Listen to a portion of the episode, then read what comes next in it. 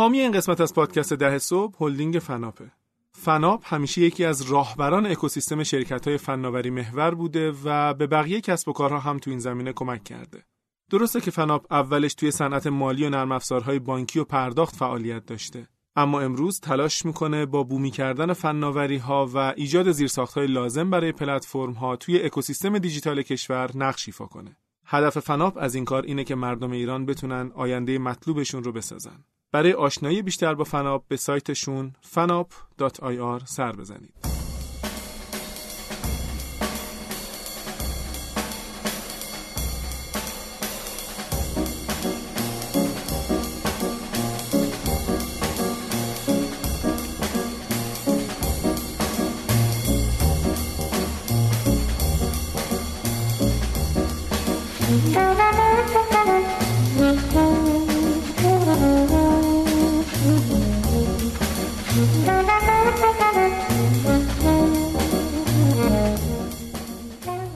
سلام.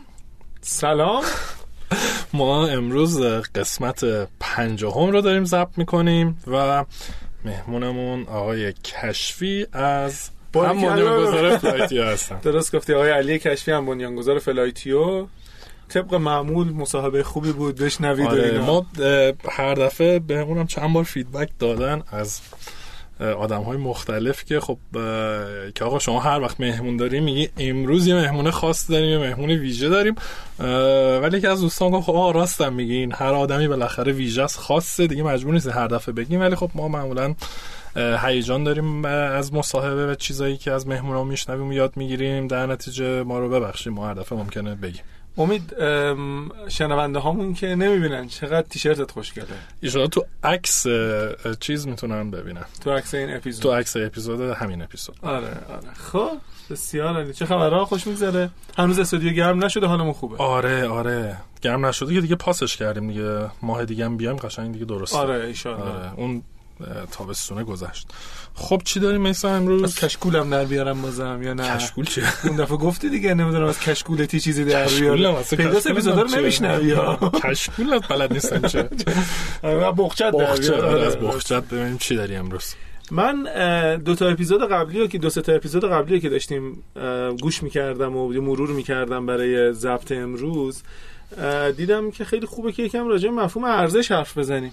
به خاطر اینکه ما از دست تو اصلا قرار نبود راجع به ارزش گذاری حرف بزنیم راجع به کلی راجع به ارزش گذاری حرف زدیم. ارزش منظورت خلق ارزش است یا نه؟ ارزش ارزش گذاری ولیوی ارزش گذاری اونی که والویشن والویشن آره. اونی که باعث میشه که قیمت پیدا بکنه آره. اونی که باعث میشه که خلاصه پول در بیاری بابتش. اینو البته من میگم یه غلط رایجه که به والویشن میگن بعضی به ایوالویشن اون E نداره اولش. E بذارین میشه ارزیابی و این داستان ها یک داستان دیگه است.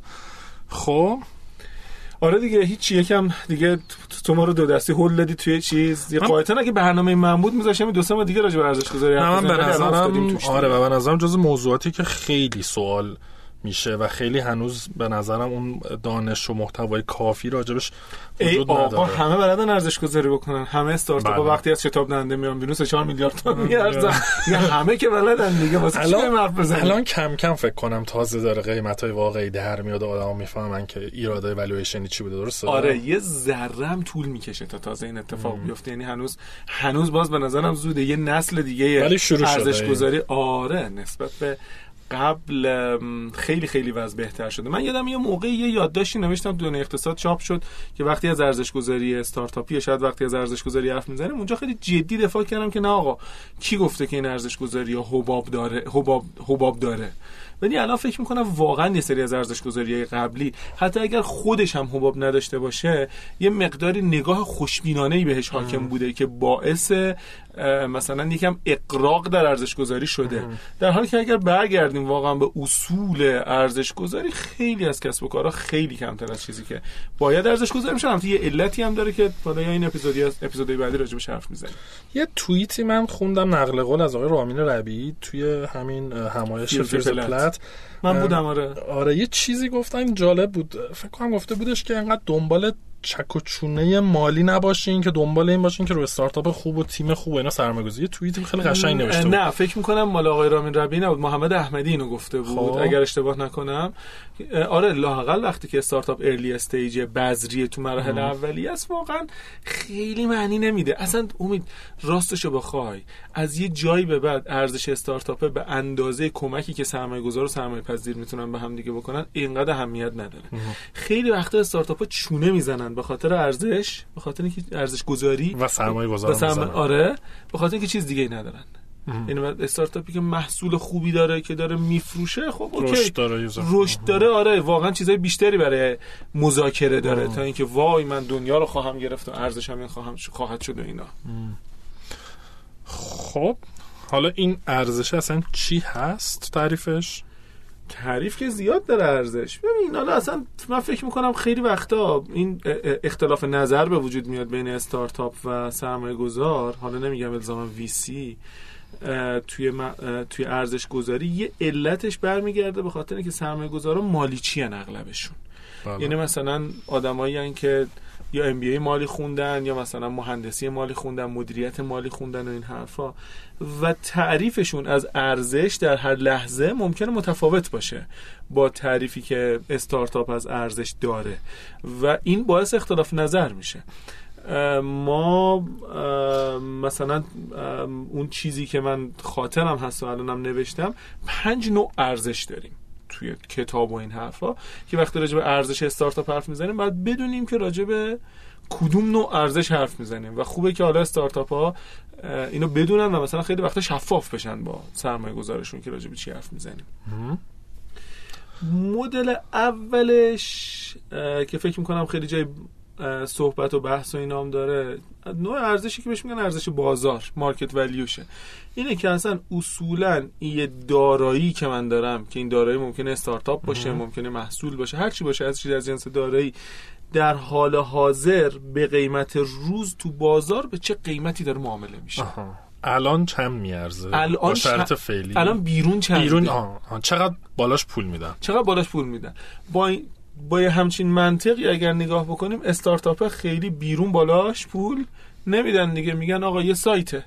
مثلا فوقشه مثلا چهار تا آدم خب این خیلی وقت اگه مثلا اگه سرمایه گذار سنتی باشه نوع نگاهش همچین نگاهیه. و استارتاپ در حالی که فکر می‌کنه که نه اینجوری نیست. آره دیگه اصلا میگه اصلا تو زیانده ای و کلی اونده سر به سر کن اصلا میره توی بازی دیگه. میره توی بازی دیگه. خب. و خیلی وقتا ما توی چیزام اینجوری معامله می‌کنیم توی اقتصاد و بازار و این حرفا. مثلا یه مثال خیلی معروف داره. مثلا چی موبایل و اینا مثلا. آها که قیمتش یه چیز واقعیش ولی عملا داره یه چیز خیلی بیشتری معامله آره میشه. مثلا موبایل نگاه می‌کنی مثلا میگه 800 دلاره بعد مثلا با دلار 11000 تومان واسه 9 میلیون تومان ولی 25 آره میلیون تومان همین الان یه چیزی یهو کم میشه اینجا به شدت قیمتش میره بالا میگه الان تو بازار اینطوریه ممکنه دوباره هم بیاد پایین. خب؟ حالا البته مثلا می‌دونی ارزش بازار رو که داریم میگیم ارزش این مارکته مهمه که مارکت عمومی سنتی داریم نگاه می‌کنیم یا مارکت استارتاپی اکوسیستمی؟ این دو تا هم قشنگ فرق داره واقعا فرق می‌کنه به خاطر اینکه نوع نگاهشون متفاوته. ولی خیلی وقتا اصلا میرن سراغ سرمایه گذار سنتی یارو میگه آقا نمیارزه این 300 میلیون تومان همون چون همین می‌خواستم ازت بپرسم. یعنی که داشتی می‌گفتی رو داری تو رو مارکت سنتی داری میگی. وگرنه آره مارکت ولیوش تو اکوسیستم ممکنه متفاوت باشه. قاعدتا هست دیگه. آره. و بازم باید نگاه بکنم ببینن که واقعا تو اکوسیستم چند معامله میشه. این چند معامله شدن خیلی مهمه. می‌دونی به قول ناصر قانمزاده می‌گفتین حالا نمی‌دونم از کسی نقل قول می‌کرد یا نه. می‌گفت که ارزش گذاری تمام استارتاپ ها غیر واقعیه تا وقتی که یا کلش یا بخش قابل توجه از سهامش خرید و فروش بشه. راست میگه آره یا یا بره تو بورس یا بره تو بورس آره بورس هم یه مارکت دیگه. بله. خب؟ این مدل اولشه. یه مدل دیگه وجود داره که البته خب خیلی سرمایه گذارا ممکنه بهش نگاه نکنن. اونم ارزش دفتریشه بوک ولیوه اینه که مثلا تو توی دفترهای مالیت ارزش دارایی با چه قیمتی ثبت شده؟ خب الان تو ایران که مثلا ارزش برند و نمی‌دونم چه می‌دونم آی پی و اینجور چیز مشخص نیست ثبت میشه جایی. آره ثبت شدنش به هر حال باید ثبت بکنه. یعنی مثلا ارزش برند اصلا همچین حتی ممکنه که ارزش؟ بله بله. دارای نامشهود براش می‌ذارن. بعد یه آینامه ارزش گذاری دارای نامشهود اینام داره ولی اینقدر ارزش گذاری این تیپ چیزا کار سختیه. کسی, کسی دنبالش نمیره. خب. آره. این هست این خیلی به کار ما و استارتاپ ها و اینا نمی‌کنه. یه ارزش دیگه ای که بازم استارتاپ ها خیلی ممکنه باهاش برخورد بکنن و اتفاقا دیشب من یه بزرگواری برای یه همایشی با هم در مورد این قضیه صحبت می‌کرد ارزش جایگزینیه. اینه که الان من این دارایی مشخصی که الان دارم تو شرایط فعلی و اگه نداشته باشم بخوام از صفر اینو تولید بکنم چند؟ چقدر باید هزینه بکنم؟ بهش میگن ارزش جایگزینی ریپلیسمنت ولیو اون همایشم راجع به چی بود؟ راجع به این بود که خیلی وقتا استارتاپ ها میرن سراغ مثلا یه بانکی سراغ مثلا یه شرکت بزرگی بعد میگه چند؟ میگه 5 میلیارد تومن ارزش منم میگه که بابا جون اینو که من الان یه تیم بذارم مثلا با 500 میلیون تومن جمعش می‌کنم. یعنی ارزش گذاری طرف تو ذهنش ارزش گذاری ریپلیسمنت ارزش جایگزینی خب ببین ما اگر یاد باشه حالا نمی‌دونم تو صحبت های آقای جوبین علاقان بود یا یه جای دیگه من ازشون شنیدم یادم نیست تو مصاحبه خودمون بود باشون یا نه می‌گفتن که در واقع وقتی می‌خوان یه استارتاپی رو اکوئر کنن اکتساب بکنن خب نگاه می‌کنن ببینن که هزینه خودشون برای اینکه اون استارتاپ رو بزنن تیم رو تشکیل بدن به اون نقطه برسن چقدر میگن اگر که این کمتر از اون بود میخریمش؟ اگر نه خودمون اینو هزینه می‌کنیم. این همون بحثه یا نه؟ آره ولی خب دو تا نکته داره. یکیش این که واقعا می‌تونن هزینه های واقعیشو حساب بکنن یا نه. چون هم هزینه مستقیم داره هم آره هزینه غیر مستقیم به حال اونام دستشون تو کاره دیگه. نکته دومش اینه که دستشون تو کاره. یعنی اینا business شون تولید استارتاپه. آره. business یه شرکت بزرگ یا بانک بزرگ تولید استارتاپ نیست. کلی باید بره دپارتمان تجهیز بکنه نیرو بگیره بودجه مصوب بکنه و این حرفا. دو سال وقتش گذشته.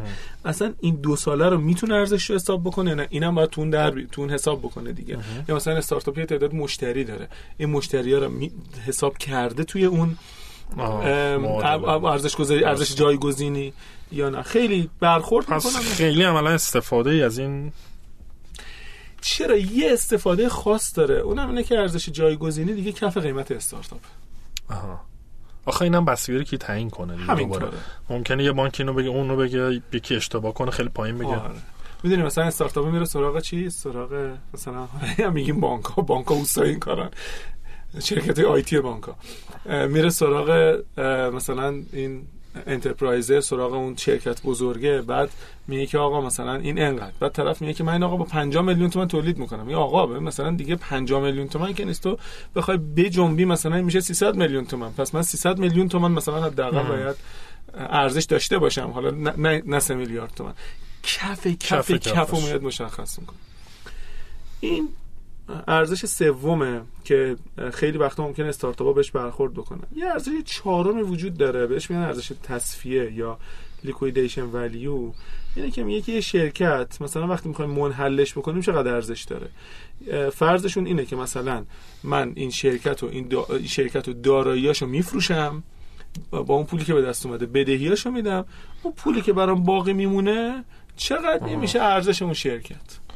خب و این ممکنه که مثلا بگی من این کارو می‌کنم ولی اون تیمرم ور میدارم محصولشم ور میدارم یا نه یا بیشتر جنبه این داره که نه دیگه خیلی حساب ولش آره ولش. به در وقتی می‌خوره که دیگه کسی خیلی امید به آینده این شرکت نداره. آینده این استارتاپ نداره انگار داری تصفیهش می‌کنه دیگه. می‌خواد پول سهامدارا رو بدی بره.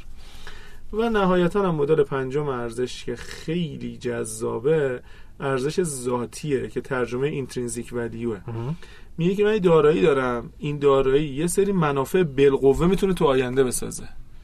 ارزش این دارایی بر مبنای اون منافع بالقوه امروز چنده؟ خب بازش می‌کنه. من الان یه استارتاپ دارم. این استارتاپ خیلی گذشته خاصی که نداره ولی به نظر میاد که می‌تونه مثلا به هم بزنه آینده داشته باشه. بر مبنای اتفاقاتی که توی آینده من می‌تونم رقم بزنم ارزش امروزم چند؟ این خوراک ارزش گذاری استارتاپ خب خیلی پیچیده است که. خیلی پیچیده است. آره بابا اصلا. همه اختلاف نظر از اینجا به دست میاد. ولی نکتهش اینه که اصلا برای ارزش گذاری استارتاپی خیلی چاره دیگه جز استف... جز در نظر گرفتن ارزش به عنوان ارزش ذاتی نداریم. به خاطر اینکه استارتاپ الان که هیچی نداره. فقط این نگاه به آینده است که باعث ارزشمند شدنش میشه. مثال داری از استارتاپ که مثلا امروز خیلی امیدی بهشون نبوده یه روزی ولی مثلا بعدا خیلی بزرگ شدن. من فکر کنم همین خود فلایتیو اصلا آره بهترین مثال دیگه. یعنی کسی یه حالا تو صحبت اون دوستان میشنون. واقعا به نظرم case ی بوده که شاید اگه از من و تو میپرسیدم می‌گفتم با این که زیر آره زیر اسبای بقیه له میشه و مثلا نمی‌تونه حالا چون پول raise نکرده اینطوری نمیشه و فلان اینا. ولی خب اومد و بزرگ شد و یه والویشن فوق العاده بالایی داره و بعضا خودش بهترین مثال حتی. همینطور من دقیقا همینی که میگی. آره خیلی مثال خوب آره. من به ذهنم فلایت خلاصش این که استارتاپه وقتی که داره با سرمایه گذار صحبت می‌کنه یه وقتایی باید چک بکنه که نگاهشون به ارزش ارزش ناشی از کارهایی که قبلا کردن و به جایی که الان وایستادنه یا آینده آینده است آره. یا ترکیبی از اینا باید آره ولی معمولا ارزش گذاری استارتاپی نگاهش آینده نگره نگذشته نگر خب خیلی هم عالی. ممنون که ما رو گوش کردین. خیلی خیلی ممنون. بازخورد بدیم به ما و ما رو بقیه معرفی کنین. مرسی. گوش میدیم به صحبت های آقای علی کشفی. هم بنیانگذار سایت فلایتیو خداحافظ.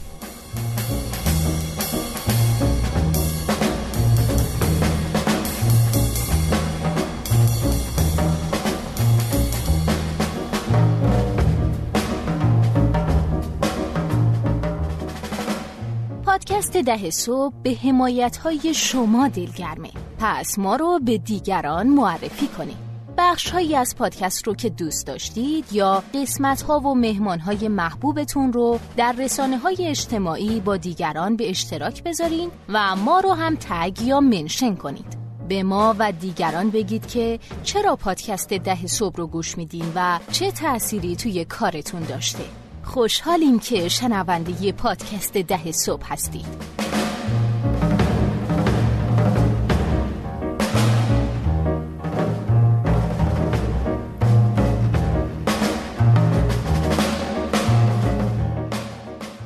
سلام در یک بعد از ظهر گرم اوایل پاییز در استودیوی شنوتو در خدمت علی آقای کشفی هستیم یکی از هم بنیانگذاران فلایتیو. علی جان سلام. سلام عرض می‌کنم. خوشحالم در خدمتتون هستم. مرسی. هنوز خیلی شق و رقی خلاصه حالا یه ذره بعد بگذاریم آره کم کم گرم میشه. آستینا رو می‌زنیم بالا. آره. خوش میگذره. یه این این مصاحبه یه تفاوت قابل توجه به نظرم با بقیه مصاحبه هایی که ما انجام دادیم داره. اونم اینه که برخلاف دقیقا تمام مصاحبه هایی که ما قبل از این انجام دادیم مهمون این مصاحبه رو مثلا اینجوری نبوده که خیلی زیاد از قبل بشناسیم. آره. و آره علی رو من یه جلسه مثلا شاید یه ساعته حد اکثر دیدم و ما هم دیگه صحبت کردیم. الان علی امید اولین بار کم دیگه ده دقیقه حرف زدیم. آره. کنجکاویم ببینیم چی بوده. آره خلاصه به نظرم هی به همون میگن که چرا شما هی میگین این مصاحبتون ویژه است آره، این آره، چیزا رو این از این فرق می‌کنه دیگه چیکارش کنیم؟ نه خب یه فرق گنده هم داره که ما خیلی منتظریم بشنویم داستانشو داستان اینه که فلایتیو در واقع سرمایه گذار و سرمایه جذب نکرده و اصطلاحا bootstrap کرده spoil کردی آره. و خیلی برای ما جذابه یعنی با اینکه ما در واقع دو تا استارتاپ گردشگری اسنپ تریپ و علی بابا رو هم مصاحبهش رو داشتیم و یه خورده غلظت گردشگری زیاد میشه ولی انقدر جذاب بود این موضوع برامون که خواستیم ببینیم که دوستان فلایتیو که خیلی هم چراغ خاموشن خلاصه داستانشون چیه؟ خیلی چراغ خاموشن آره. آره. خب علی جان خوش اومدی. سلامت باشید. حسن یه خورده بریم علی عقب از در واقع زمانی که خواستین شروع کنین چند تا هم بنیانگذار بودین؟ چی شد؟ ایدهش از کجا اومد؟ حتی مقدار از سابقه قبلی خودت هم بگی آره. به نظرم جذابه. اینو منم نمی‌دونم. آره منم من یه خورده برمیگردم به سابقه هر سه فرد. شاید به حال خوب آره. آره جالب باشه. اینکه من توی صنعت در حقیقت انیمیشن خودم کار کردم. قبل از اون هم توی طراحی وب و اینا فعال بودم. و خب با کسب و کارهای اینترنتی و اینام کم و بیش از دور آشنا بودم. و خب مطالعه داشتم توی این زمینه. بعد از اینکه تو انیمیشن در حقیقت خیلی موفقیت آمیز نبود. اون فرنده کاری که انجام دادم وارد در حقیقت یه تجربه با یکی از هم بنیانگذارای فلایتیو شدیم. تو سال 90 با ساسان در حقیقت رفتیم توی همین بحث رزرواسیون.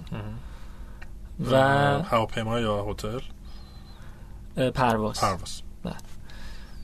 رفتیم توی همین بحث رزرواسیون پرواز و یه کاری رو انجام دادیم یک پروژه رو انجام دادیم که تجربه خوبی برای ما داشت ولی اون مقطع هم به خاطر شرایط تحریمی که وجود داشت هم به خاطر عدم استقبال خوب بازار به حال اون زمان سال 90 خیلی هنوز کسب و کار اینترنتی تو ایران شکل نگرفته بود.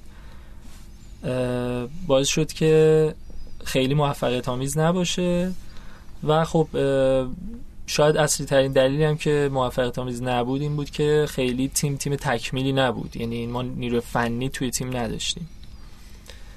بعد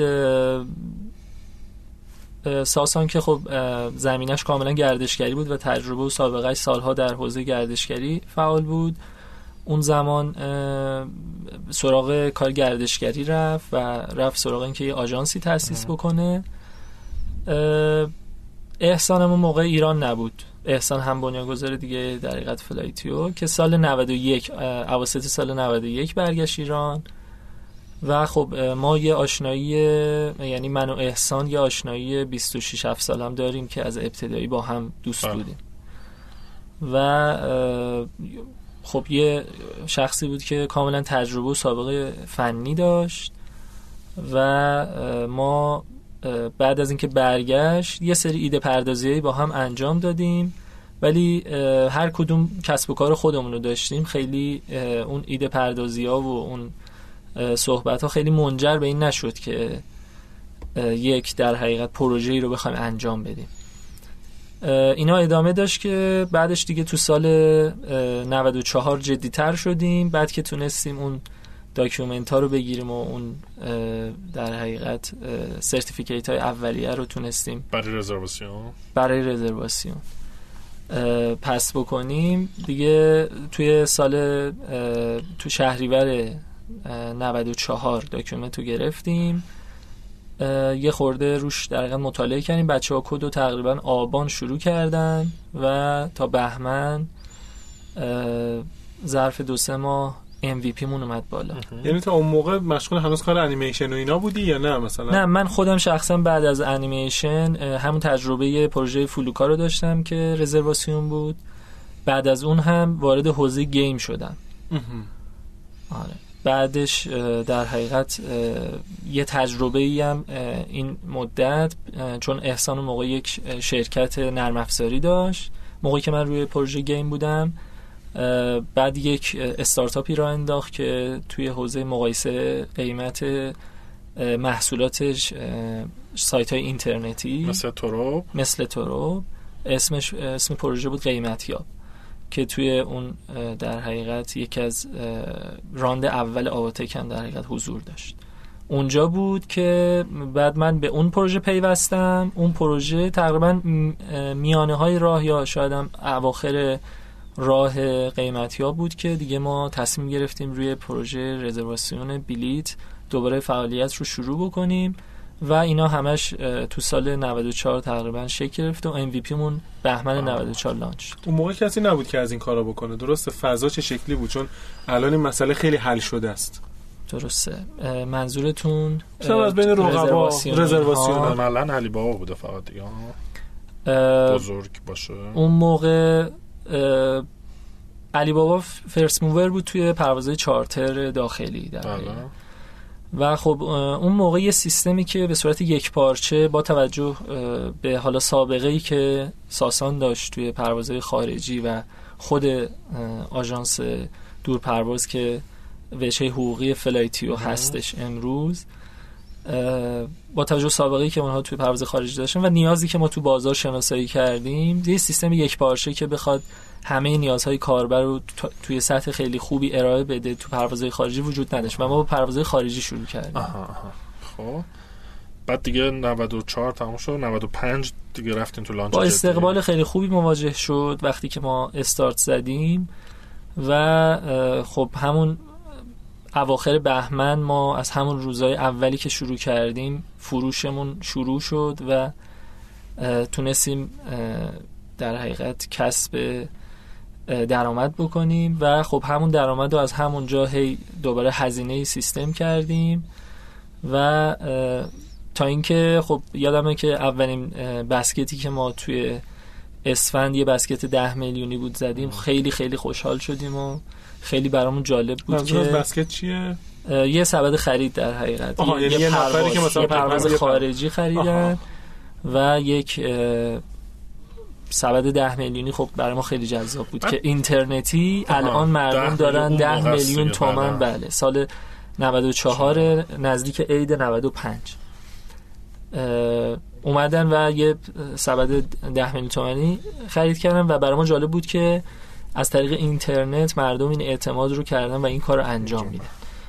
و خب شرایط هم یه جوری بود که من فکر کنم اواخر سال 93 کم کم بحث 3G و 4G و اینها شکل گرفت و smartphone ها بیشتر بله. شدن و خب بازار کسب و کارهای آنلاین کلا رونق پیدا کرد بله. بعد وقتی این MVPتون launch کردین اون مثلا بله. یک تعداد مشتری های اولیتون اون پذیرندگان آغازین یا early adopter اونا رو چجوری پیدا کردین چجوری بازاریابی کردین ما خب از همون اول چون می‌خواستیم به قولی no budget پیش بریم خیلی تمرکزمون رو کانال های دیجیتال و حداقل هزینه کرد بود. خیلی روی کانال های آفلاین شروع نکردیم که استند حالا materialی چیزی درست بکنیم و وارد فضای آفلاین بشیم. از همون اول شروع کردیم روی فضای دیجیتال و خب فضای دیجیتال می‌دونید خیلیاش رایگان هست به نوعی. یعنی مثل مثلا SEO حالا رایگان که نه free free نیست ولی به نسبت آفلاین واقعا هزینه هاش خیلی پایینه. ولی خب مثل در حقیقت بازاریابی محتوایی و موارد دیگه که تو جاهای مختلف شروع کردیم آگهی زدن و بخشی هم اومدیم سراغ آگهی های AdWords و اینها. که میشه گفتش که اون در ابتدای کار با توجه به اینکه تو صنعت گردشگری خیلی از طریق search engine وارد بله. سایت و خرید و اینها میشن این خیلی کمک اصلا ظاهرا یه مقدار عجیبی از در واقع درآمد AdWords گوگل مال شرکت گردشگری دنیا. بله همینطور به شدت روی AdWords همینطوره. در دنیا من حالا تا اونجایی که بله. مطالعات رو می‌دیدم شرکت های بزرگ دنیا OTC, OTC های بزرگ دنیا در حقیقت online travel company اونها هم بالای 50 درصد از درآمدشون از search engine سبد هاشون از search engine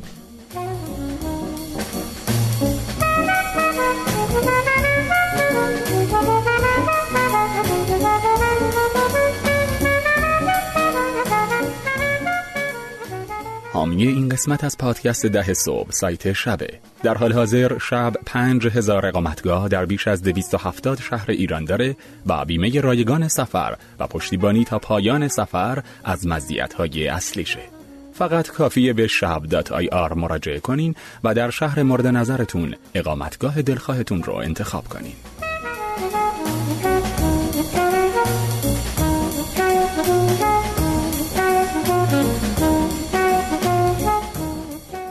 بعد اینم حالا حتما جلوتر راجع به بحث سرمایه اینا صحبت می‌کنم می‌خوام منم از اول شما تصمیم گرفته بودین که سرمایه جذب نکنین و اینکه الان گفتین نو باجت می‌خواستیم بریم. یعنی از, از اول تصمیمتون این بود که آقا ما نمی‌خوایم سرمایه جذب کنیم.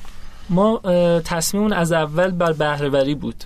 بحثمون جذب سرمایه اینکه عدم جذب سرمایه یا جذب سرمایه نبودش.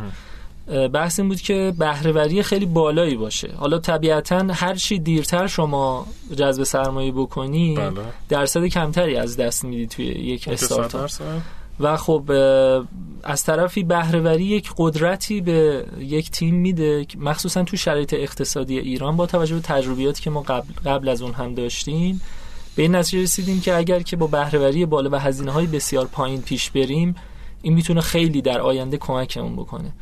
و خب از یه جایی به بعد تقریبا میشه گفت یک سال یک سال و نیم بعد از اینکه شروع کردیم احساس کردیم که دیگه نیاز به جذب سرمایه داریم. ولی خب خیلی تلاش کردیم که یک سال و نیم بعدش در حقیقت وقتی ما شروع کردیم توی اواخر تابستان 96 بود. بعد از اینکه شروع کردیم به جذب سرمایه خب 6 ماه بعدش اتفاقات اقتصادی کشور افتاد و خب میشه گفت پرسه جذب سرمایه کلا برای نه تنها ما همه استارتاپ ها به تعویق افتاد. بعد شما در واقع حالا اونقدرش که محرمانه نیست تا چه مدت زیانده بودین؟ چون به حال یعنی یا شما خودتون داشتین سرمایه تزریق می‌کردین یا مثلا بنیانگذارا یا نه یا cash flow positive بودین و خلاصه از سود برمی داشتین برمیگردوند ما تقریبا سال 95 بعد از یه مدت کوتاهی شاید بعد از دو ماه یا سه ماه که چون ما سال 94 وقتی MVP رو لانچ کردیم و با استقبال مواجه شد بلافاصله نسخه یک رو شروع کردیم به نوشتن. یعنی اون کد که یه کد MVP بود در حقیقت خیلی سریع نوشته شده بود رو کنار گذاشتیم. دوباره از ابتدا شروع کردیم. یک ساختار scalable و خیلی بله. در حقیقت مرتب نوشتن و version یک ما توی خورداد 95 8 خورداد 95 لانچ شد. توی خود تابستون 95 ما بریک ون کردیم. سر به سر و از اون موقع خب یکی دو بار شد که دوباره تو زیان بریم. یعنی یک بار توی سال 96 رو زیان رفتیم که با توجه به آنچه که از گذشته ذخیره کرده بودیم دوباره تونستیم همینطور پیش بریم و دوباره تو سال 97 بریک ون کردیم و تو سال 97 هم یه مقداری دوباره تو زیان رفتیم. الان هم روی سود هستیم. ولی خب یکی از چیزهایی که توی صنعت ما وجود داره یکی از مواردی که وجود داره که تو خیلی از کسب و کارهای دیگه هم هست بخشی از فروش ما به صورت پست پیت هست. ما در حقیقت اون بخش رو می‌تونیم ذخیره بکنیم و ازش توی کسب و کارمون استفاده بکنیم تا مادامی که یعنی چی پست پیت یعنی مثلا یعنی بعدا پرداخت یعنی نقد یعنی می‌گیرن از مشتری بله. بعدا به اون تامین کننده توی صنعت گردشگری ایران به این شکله که یک شما یه فاصله در حقیقت 15 روزه برای پرداخت. پرداخت دارین. توی بعضی از پروازهای خارجی نه تمام پروازها از فاصله دقیقه 5 تا 15 روز که اون برای ما ناخودآگاه یه کشفلوی ایجاد کرد که تونستیم تا یه در گردش مثبتی واقعا داره ایجاد می‌کنه. بله. بله, بله. خب الان این جوری که من متوجه شدم پس این اهمیت بهرهوری خیلی برای شما زیاد بوده. یعنی به حال شما تقریبا از روزهای اول موفق شدید که روی پای خودتون بیستید بله. و اینو به خاطر بهرهوریه می‌دونی. یا نه مثلا عوامل دیگه ای بوده مثلا باعث افزایش فروش شده. چون این یعنی که هم هزینهتون پایین بوده یا اینکه درآمدتون هم بالا بوده چه شکلی بوده؟ ببینید حالا نکاتی که شما اشاره کردیم میشه تک تک راجبش صحبت کرد و بحث کرد که اینکه دلایلش کدوم یکی از این موارد یا بیشتر کدوم هر کدوم چه سهمی دارن توی این در حقیقت اتفاقی که امروز افتاده.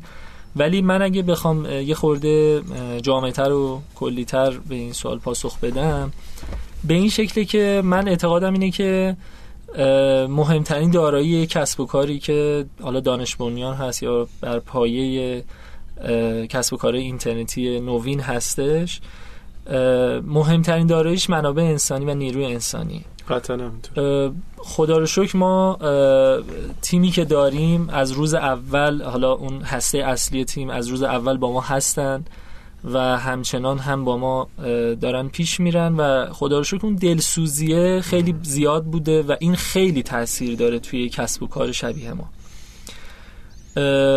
من فکر می‌کنم دلیل اصلیش در حقیقت اون تیمه. یعنی اون تلاش های شبانه روزی که اون تیم کردن. ما از اول نمی‌تونیم سهم زیادی رو مثلا به بهرهوری بدیم یا به اتفاقات دیگه. واقعا تلاش های خالصانه ای که اون تیم انجام دادن و زحماتی که کشیدن شبانه روز من فکر کنم بیشترین سهم رو داره. و بعد حالا بعدش دلایل دیگه. چرا؟ خب بحث بهرهوری خیلی مهمه.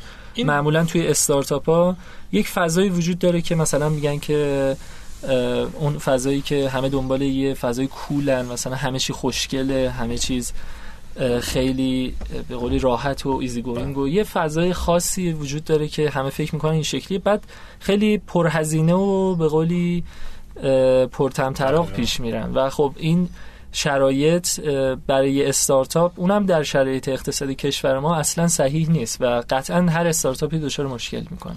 و ما از اول اینطوری پیش نرفت شما مثلا خب زمانی شروع کردید که شاید فرهنگ به این شکل شکل نگرفته بود. اولی که من خواستم امید باز دوباره برگشتیم سر بحث شیرین فرهنگ, سازمانی آره. و تیم بله. و تیم.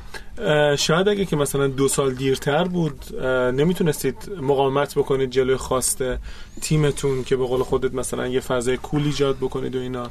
یا نه مثلا این برمیگرده به نظر بنیانگذارا و نظر اون فرهنگ سازمانی که ساختن. کار کردین روی این فرهنگ؟ ببینید فرهنگ سازمانی ما خیلی ارگانیک شکل گرفت. یعنی ما خودمون یعنی هم فاندرها هم سه نفرمون هم بچه هایی که با ما هستن من فکر می‌کنم من همیشه به بچه ها میگم میگم فلایتیو برای هممون یه فرصت بود. یعنی ما خیلی چیزها یاد گرفتیم تو این چند سال.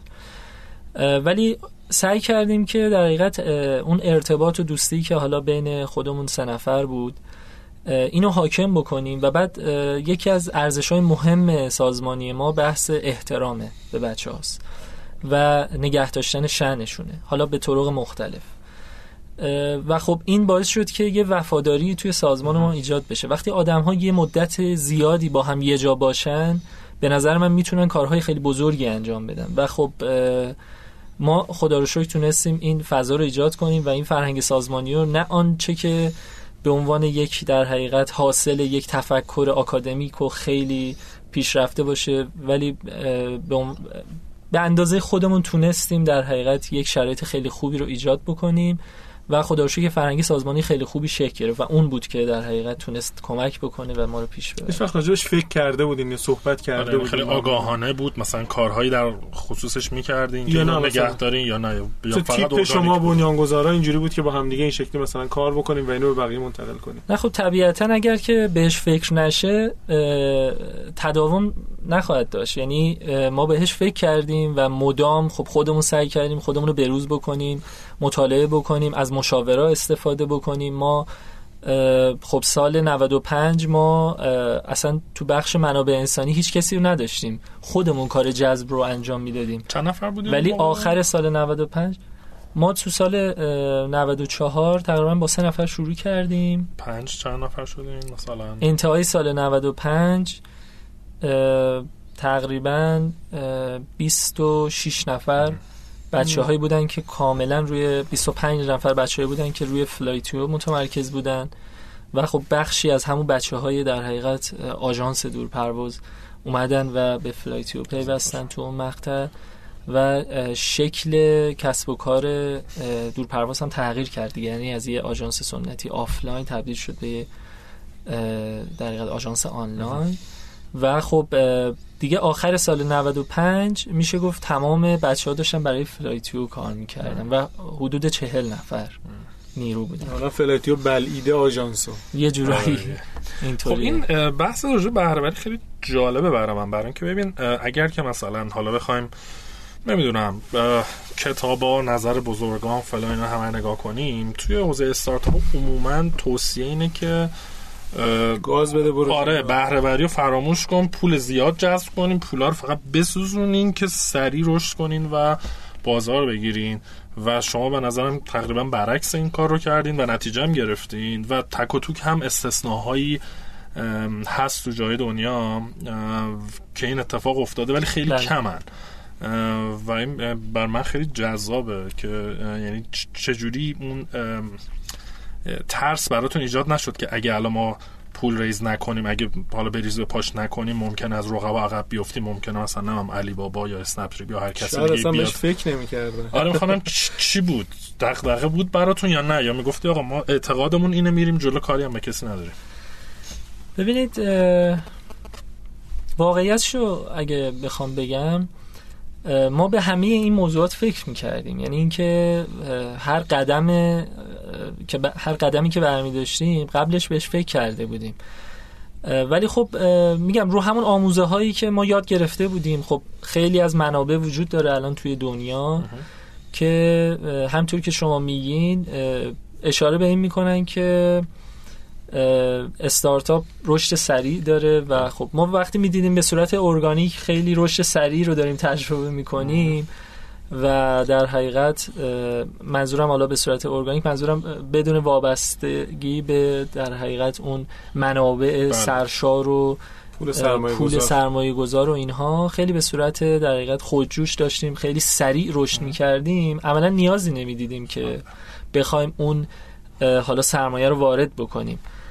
ولی به همه موضوعات ما فکر می‌کردیم مدام مطالعه خوب می‌کردیم ببینیم چه راهی بهتره. ولی خب من فکر می‌کنم تجربه به ما نشون داد که یعنی به همه نشون داد. مخصوصا تو اکوسیستم استارتاپی. بعد از اینکه اتفاقات سال 97 افتاد بله. همه به این نتیجه رسیدن که اونهایی که از اول دنبال درآمدزایی بودن تونستن زنده بمونن و پیش برن. ولی اونهایی که دنبال زدن KPI و اون انتظارات سرمایه گذار و اینها بودن واقعا همه فیل کردن. چون یه دفعه هزینه ها چند برابر شد و یه دفعه شما با یه سری مشکلاتی مواجه شدین. من فکر کنم خیلی وابسته به شرایط و خیلی نمیشه نسخه ای برای بله. یک همه پیچید که حالا مثلا همه باید اینطور پیش برن. من فکر کنم خیلی بستگی به اون زمانی داره که ما داشتیم اون کارو می‌کردیم. خیلی بستگی به تیممون داره بله. شرایط تیممون و همه اتفاقاتی که اون زمان افتاد. این نرخ رشدتون سالانه چقدر بود می‌دونین یا می‌تونیم بگیم؟ آره ما سال 96 به 95 یه آماری ما داریم که در حقیقت از خورداد که ما شروع کردیم تا خورداد 96 خورداد 96 در حقیقت به خورداد 95 یران یرمون ده هزار درصد توی تعداد ده هزار درصد. ده هزار درصد یعنی 96 به 95 البته فکر می‌کنم احتمالاً 97 به 96 عدد واقعی ولی این این توی تعداد بسکته. تعداد بس. تعداد سفارش. بله تعداد سفارش. ولی توی درآمدمون توی آنچه که حالا فروش یعنی کل حجم فروشمون 96 به کل 95 که 95 سه ماه رو در حقیقت نداشتیم بله. چون ما از خورداد بله. ورژن یک رو شروع کردیم. 96 به 95 مون 500 درصد رشد داشتیم. 97 به 96 مون 300 درصد. 300 درصد یعنی سه برابر شدید. چهار برابر. شدید. بله سه برابر. سه برابر شدید. پس 200 درصد خلاص. گیره مهندس صنایع افتادیم الان.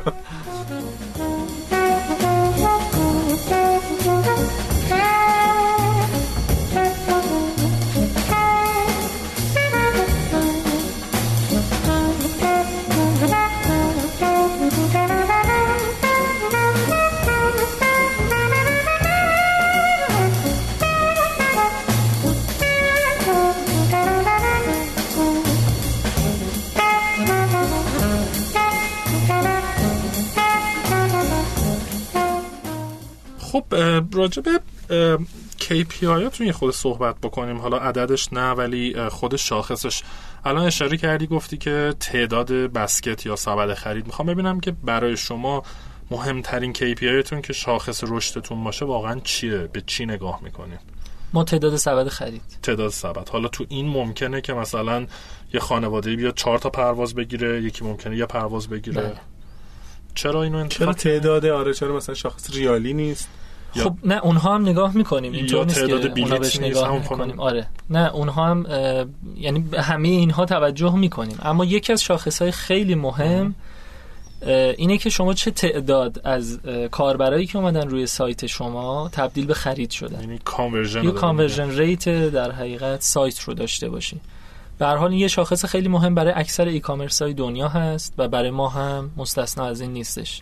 اینکه ما بدونیم چه تعداد از افرادی که اومدن روی سایتمون تبدیل میشن به مشتری آره ولی قبول داری خصوصا در در مورد پرواز یعنی بلیت هتل و این چیزا خیلی پیچیده است بخاطر اینکه آدم احتمالا چند تا تب باز می‌کنه شما رو چک می‌کنه علی رو چک می‌کنه بله. اینو چک می‌کنه اونو بله. چک می‌کنه و شما ممکن اصلا بره دو روز بعد بیا پنج بار دیگه بره بیاره این کانورژن شما رو حساب کن خیلی سخته تا اینکه مثلا من شاید رفتم مثلا دیجی کالا خواستم یه چیزی بخرم که مثلا خیلی راحت میخرمش چرا conversion سخت میشه؟ با همین دلیلی که امید گفت چون میره دیگه طرف مثلا میاد. با قصد خرید نیست اولا با قصد اینه که چک آره، بکنه. چک کنه قیمت ها رو ببینه چند؟ پس آره. میبنده. خب آره پس آره. پس اونجا convert نشده. نه. ولی مثلا چهار هفته بعد برای بار پنجم که میاد convert میشه. برای همین سخت سنجشش نه؟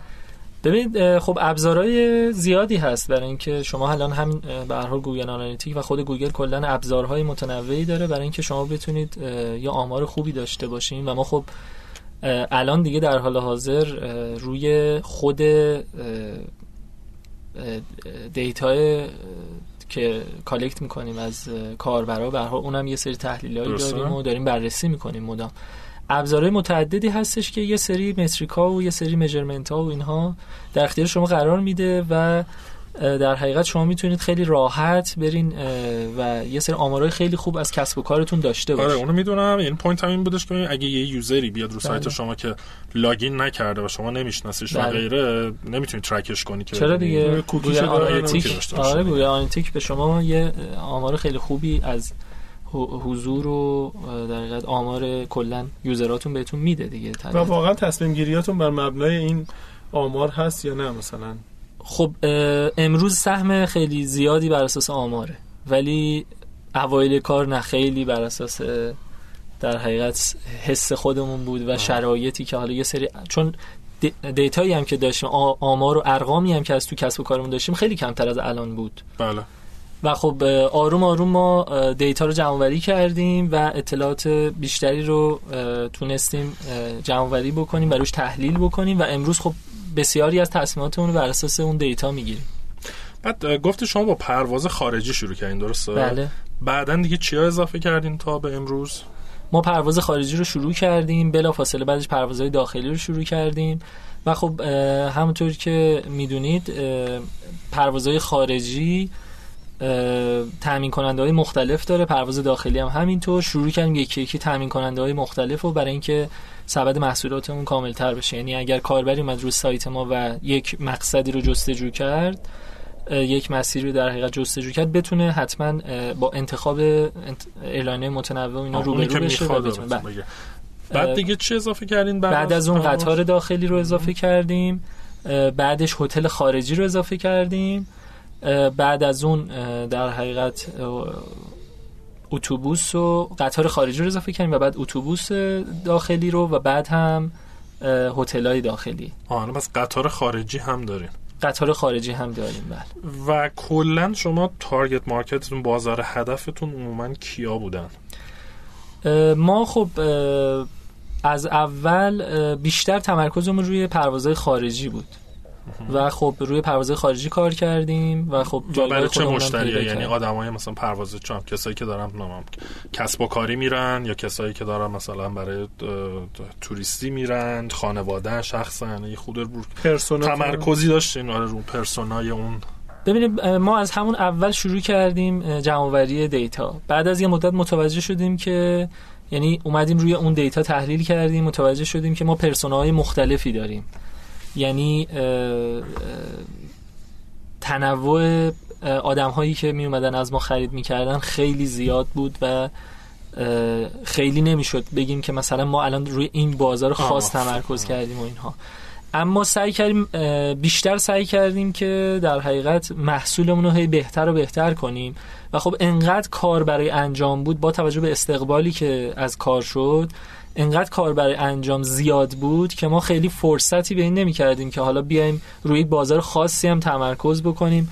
با تمرکز کلی روی پروازهای خارجی میشه گفتش که برای همه سگمنت ها اون در حقیقت افرادی که وجود داشتن سعی کردیم محصولمون رو هی بهتر و بهتر بکنیم. و الان جایگاهتون توی هر کدوم از این حوزه ها حالا به طور خاص پرواز داخلی پرواز خارجی هتل داخلی و هتل خارجی در مقایسه با رقبا چجوریه؟ ما الان در پروازهای خارجی اول هستیم تو ایران در پروازهای داخلی هم دوم هستیم. بعد از علی بابا. مجموع پروازهای داخلی. بله. و خب بقیه موارد هم توی سه چهار تای اولیم در حقیقت. این اول هستیم و دوم هستیم نسبتشو می‌تونی بگی؟ مثلا تو پروازهای داخلی علی بابا چند برابر شما؟ تخمینی یا مثلا درصد شما شهر دارین ببینید واقعیت اینه که در هیچ کدومش هیچ آمار دقیقی بله. وجود نداره. یعنی متاسفانه حالا همون مشکلی که برای همه کسب و کارها توی کشور هست برای کسب و کار جنس ما هم وجود داره و آمارهای دقیقی واقعا وجود نداره. یعنی کسی نمی‌تونه به قطعیت در مورد چیزی صحبت بکنه. این عددهایی هم که من خدمتتون گفتم پیش بینی ماست و بر اساس اون چیزهایی که بررسی کردیم و تخمینمونه بله. من دو تا سوال دارم که یه مقداری ممکنه که بحث بشه و یه ذرم داغ بکنه بحثو. حالا یکیشو اول می‌پرسم. بعد ببینیم که به دومیش می‌رسیم یا نه. نسوزی نه. چون امید یه لیست خیلی طولانی سوال داره. نه خوبیم. نصفشو رفتیم. آره خب.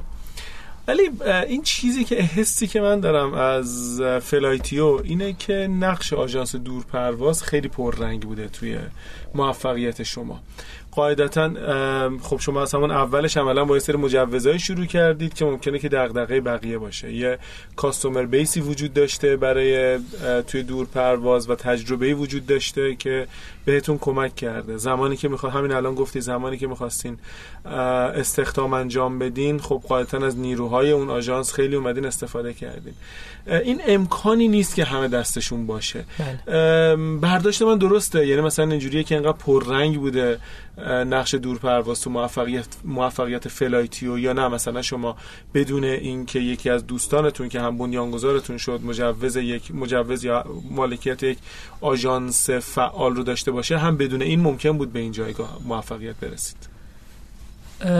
ببینید واقعیتش اینه که هر آژانسی هر کسب و کاری از جنس ما یعنی توی حوزه پروازهای خارجی و داخلی و قطار و اصلا کلا گردشگری بخواد فعالیت بکنه شرایط به این شکلی که توی ایران بلا شک نیاز به یک مجوزهای یک آژانس سنتی داره. یعنی الان یک OTA آنلاین ترافل ایجنسی اگه بخواد تو ایران فعالیت بکنه توی دنیا به این شکل نیست. یعنی توی دنیا خیلی از کشورهای دنیا شما می‌تونید یک شرکت آنلاین راه بندازین. بله. یک در حقیقت آژانس گردشگری اینترنتی راه بندازین.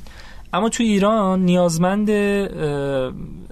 اصلی و قطعیش اینه که این موضوع یعنی در حقیقت نیاز اصلی و قطعیه که باید داشته باشین و ما خب در بستر آژانس دورپرواز عملا شکل دادیم این شرایط رو.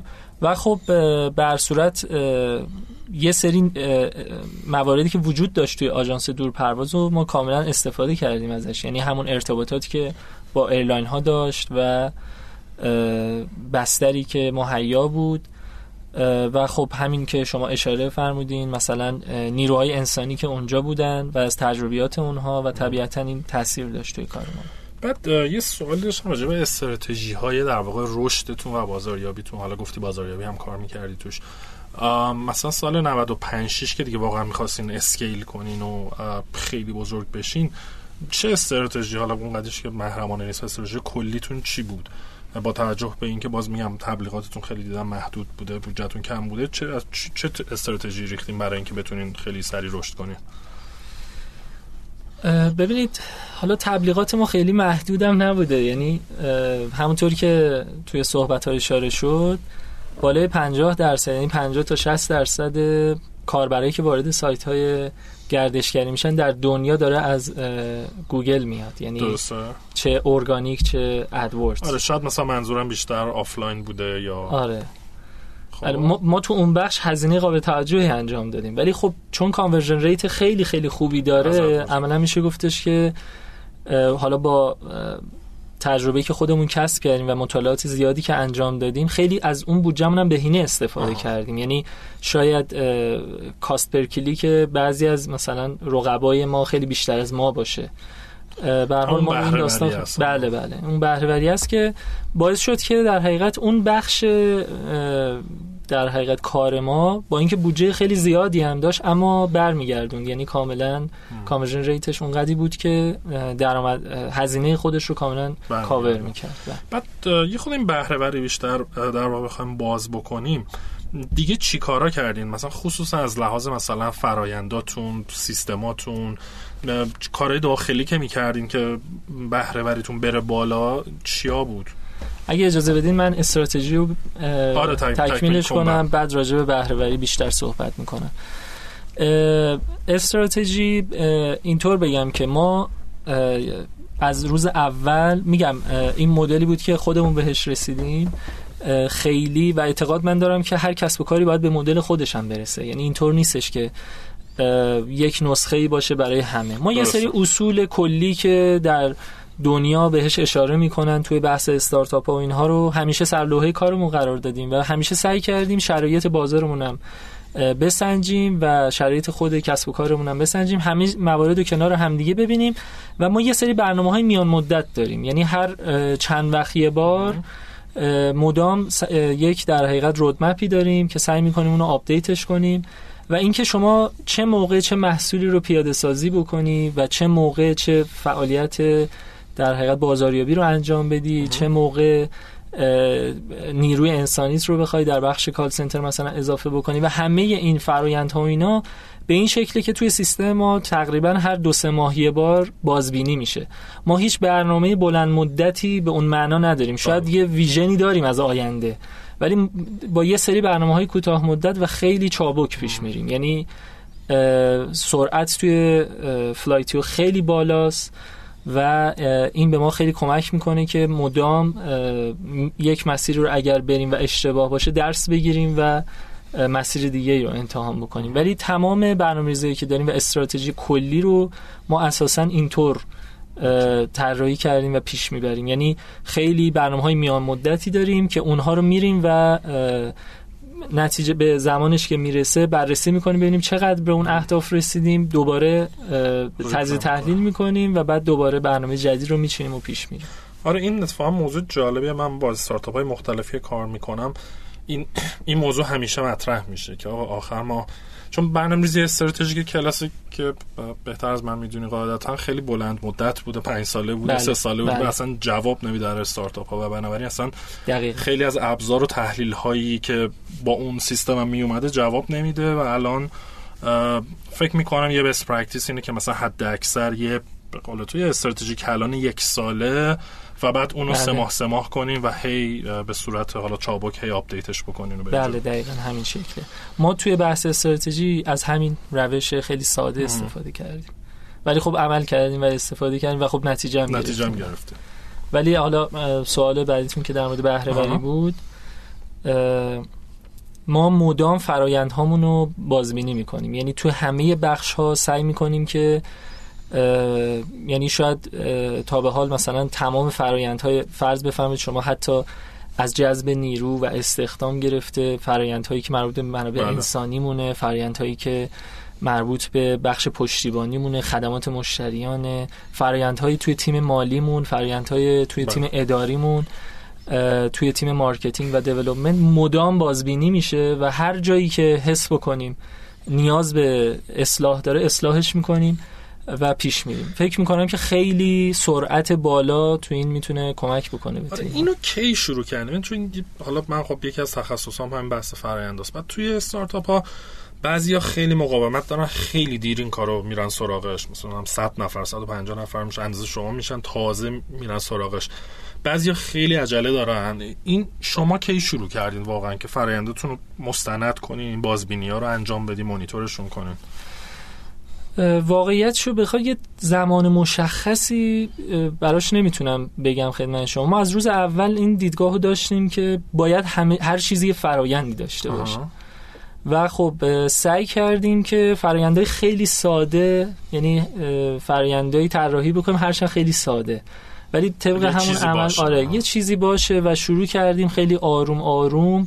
هی خب فرآیندها تعداد نیروی انسانی بیشتر میشه رشد بیشتر میشه مشتری های شما بیشتر میشه و همه اینا باعث میشه که همه چیز پیچیده تر و سختتر بشه و حالا این وسط یه سری اتفاقات بیرونی هم میفته و اتفاقات مرسوم هر کسب و کاری و شما باید خیلی سریع چرخش داشته باشی وارد فاز دیگه بشی یه دفعه برنامه هات رو عوض کنی. ما مدام در حال بازبینی و اصلاح برنامه ها هستیم.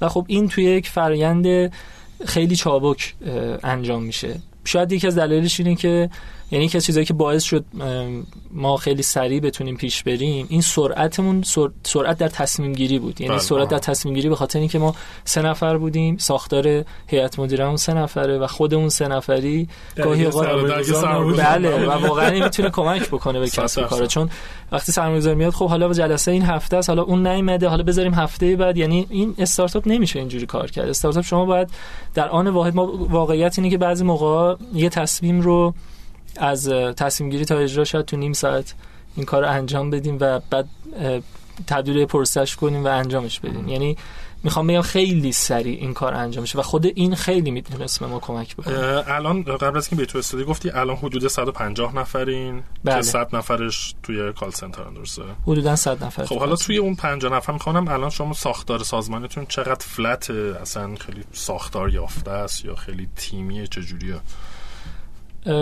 حالا باز یکی از نکاتی که می‌تونم اینجا در مورد استارتاپ ها بگم همین موردی که شما اشاره کردین ما سه تا founder در توی سه بخش از شرکت سه تا از بخش مهم شرکت کاملا بالای سر کار هستیم خودمون.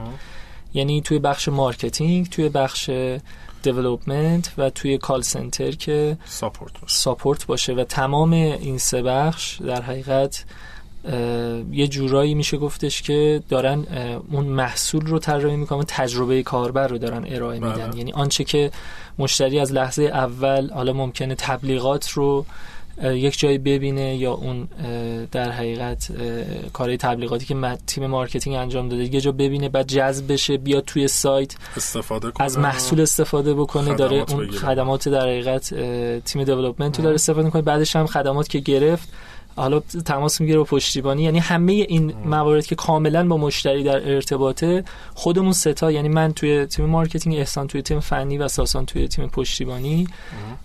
از روز اول کاملا بالا سر کار بودیم و هنوز هم هستیم. یعنی هنوز هم توی اون بخش ها حضور داریم کاملا به خاطر تجربه و سابقمون بود. و, و خب سه بخش دیگه داریم. سه بخش دیگه ای که هستن منابع انسانی اداری و مالی که اون رو به صورت هیئت مدیره اداره میشه. من فکر کنم میسا همین سوال می‌خواست بپرسه. خب به حال یه نفرتون قاعدتا مدیر عامل رسمی بله. شرکته. ولی آیا تصمیم ها رو اون یک نفر می‌گیره یا نه؟ کلا انگار شما یک کمیته تصمیم گیری دارین سه نفره که تصمیم مهم رو با هم می‌گیرین. تو بخش های خودمون در هر کس تصمیمات خودش رو اعمال می‌کنه با هم فکری و مشورت. یعنی باز اون هم میشینیم با هم دیگه هم فکری می‌کنیم و ولی مسئولیتش با اون شخصه. بله مسئولیتش با اون شخصه. ولی توی در حقیقت بخش های دیگه و تصمیمات حالا ریز و درشت شرکت توی همون کمیته سه نفره در خودمون هیئت مدیره سه نفره کار رو انجام میدیم. خب خیلی هم عالی خیلی ممنون. بحث خوبی بود. ما در قسمت دوم, دوم. تجربیات خیلی جالبی که در راستای سرمایه نگرفتن دارم آره، فکر می‌کنم آره، می‌خوام صحبت داشته باشم و من هنوز راجع به فرهنگ سازمانشون و غیره کنجکاوم که صحبت می‌کنیم و خصوصا مزیت رقابتی به نظر یکی از بحث شیرینیه که می‌تونیم داشته باشیم. خیلی ممنون دوستان. هفته آینده قسمت بعدی رو می‌تونید هر جا که همینو گوش کردید مرسی. خداحافظ.